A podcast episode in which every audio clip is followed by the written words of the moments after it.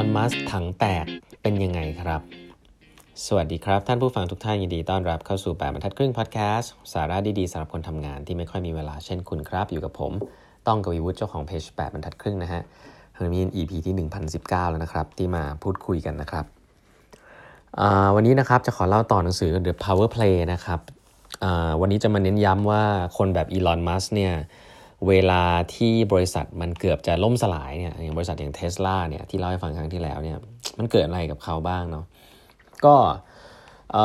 ใครแล้วเล่าไปแล้วนะครับ เมื่อมันมันเป็นความซวยซ้ำซวยซ้อนพอสมควรแหละ เพราะว่ามาเจอวิกฤตการณ์เลเ m นบราเ b อร์นะครับทำให้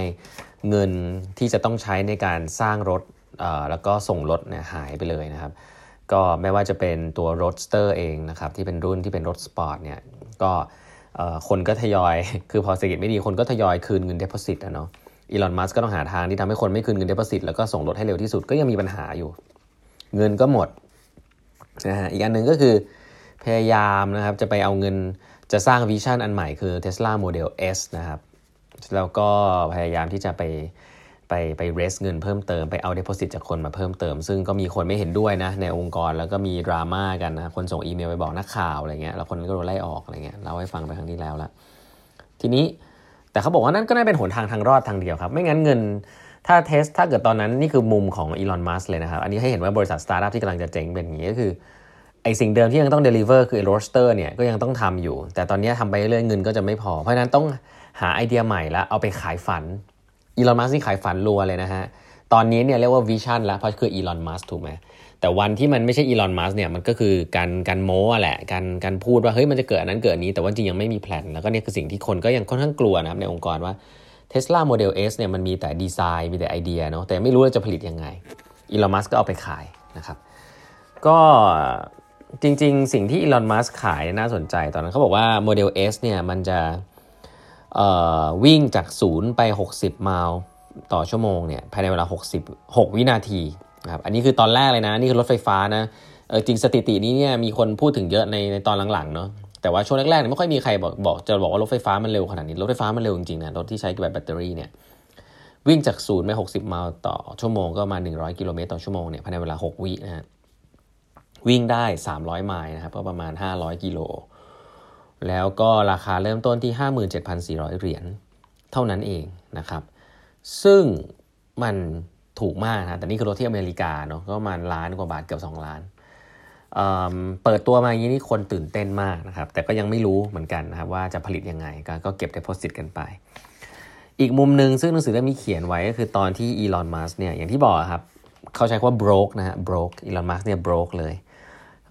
หนังสือเล่มนี้เขียนว่าตอนที่ Mas Personal Money Manager นะครับเขามีคนที่ดูแลเงินเขาเนี่ยเขาบอกว่าได้ยินมีคนได้ยินมัสโทรศัพท์คุยกับคนคนนี้ว่า yeah I know no one is selling anything right now but Tesla has got to make a payroll find something that you can turn into cash นะพูดง่ายคือว่า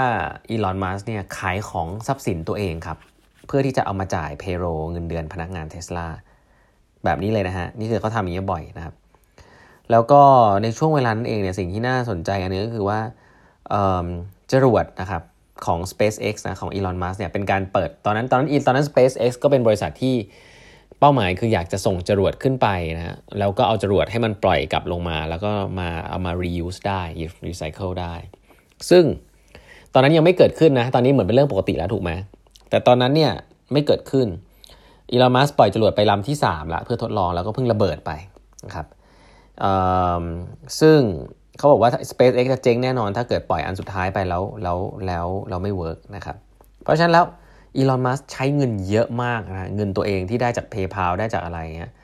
เอามาใช้กับ 2 บริษัทนี้มาก คือเขาทุ่มเทมากแล้วมันเป็นบริษัทที่ผมอย่างที่เรียนนะฮะ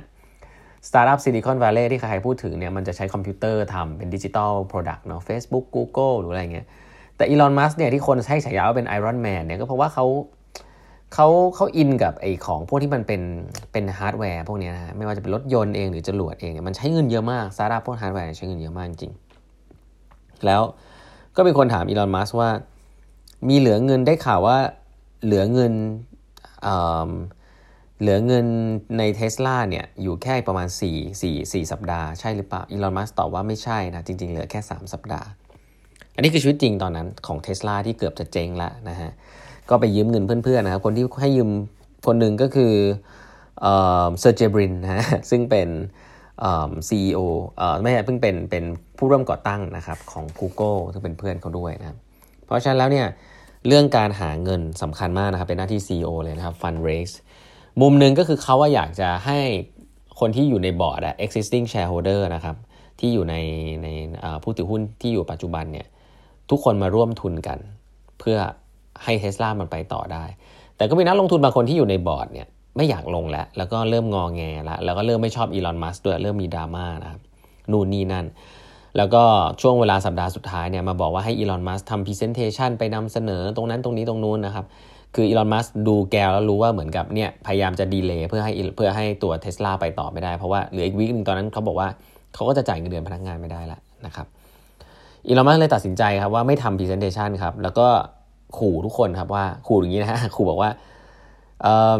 เขาเนี่ยอยากให้ทุกคนเนี่ยให้ให้เทสลากู้เงิน ถ้าจะไม่ให้เนี่ยอีลอนมัสจะนะฮะจะเอาเงินตัวเองเนี่ยมาลงทุนกับเทสลาเองทั้งหมด แล้วก็ทุกคนก็จะมีหุ้นน้อยลงนะครับซึ่งจริงมันก็เป็นความเสี่ยงมาก เพราะว่าถ้าอีลอนมัสยังเอาเงินตัวเองมาลงอีกเนี่ยก็จะได้หุ้นเยอะไปก็จริง แต่ก็ไม่รู้ว่ามันจะเวิร์กหรือเปล่านะครับแต่นั่นก็คือสิ่งที่อีลอนมัสบอกทุกคนว่าเออคุณไม่ต้องลงก็ได้ เดี๋ยวผมลงเอง ทุกคนก็เลยกลัวครับบอกเฮ้ยอีลอนมัสก์มั่นใจขนาดนี้กูลงต่อก็ได้วะก็เลยทุกคนก็เลยบอกเอ้ยเดี๋ยวก่อนเดี๋ยวก่อนนะฮะก็เลยลงเงินกันตอนนั้นเลยไม่ต้องรอหนึ่งอาทิตย์นะผมเล่าให้ฟังอย่างนี้เพราะว่าผมไม่ให้จะบอกว่า investor ก็อย่างเงี้ยครับ investor หลาย ๆ คนเนาะผมคิดว่า investor ส่วนส่วนใหญ่ก็จะรอดูนะฮะไม่คงไม่ได้มี vision เกินกับ CEO มากขนาดนั้นหรอกนะครับแม้ว่าจะเป็น VC ระดับโลกก็ตามเนี่ยแต่เวลามาทำอะไรแบบเนี้ย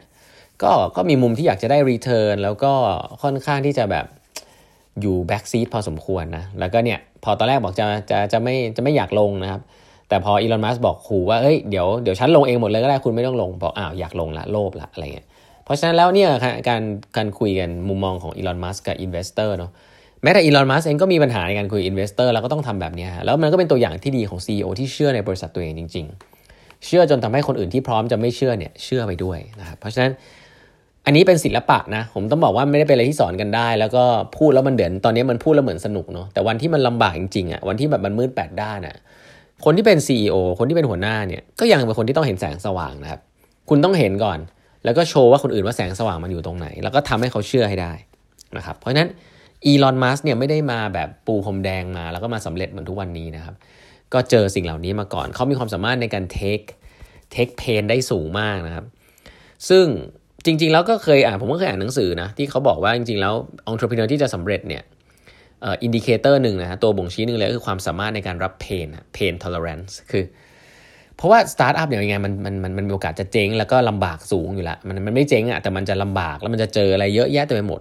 คนที่ชนะคือคนที่ไม่หยุดไม่หยุดเดินนะครับอันนี้ส่วนใหญ่คนที่ไม่ชนะ คนที่ชนะคือคนที่ไม่หยุดเดิน เพราะฉะนั้นถ้าคุณรับ pain ได้เยอะๆคุณก็จะไม่หยุดเดิน คุณจะลุกขึ้นมาใหม่เสมอ แต่ถ้าคุณรับ pain ได้น้อยไม่ว่าคุณจะฉลาดแค่ไหนก็ตามเนี่ย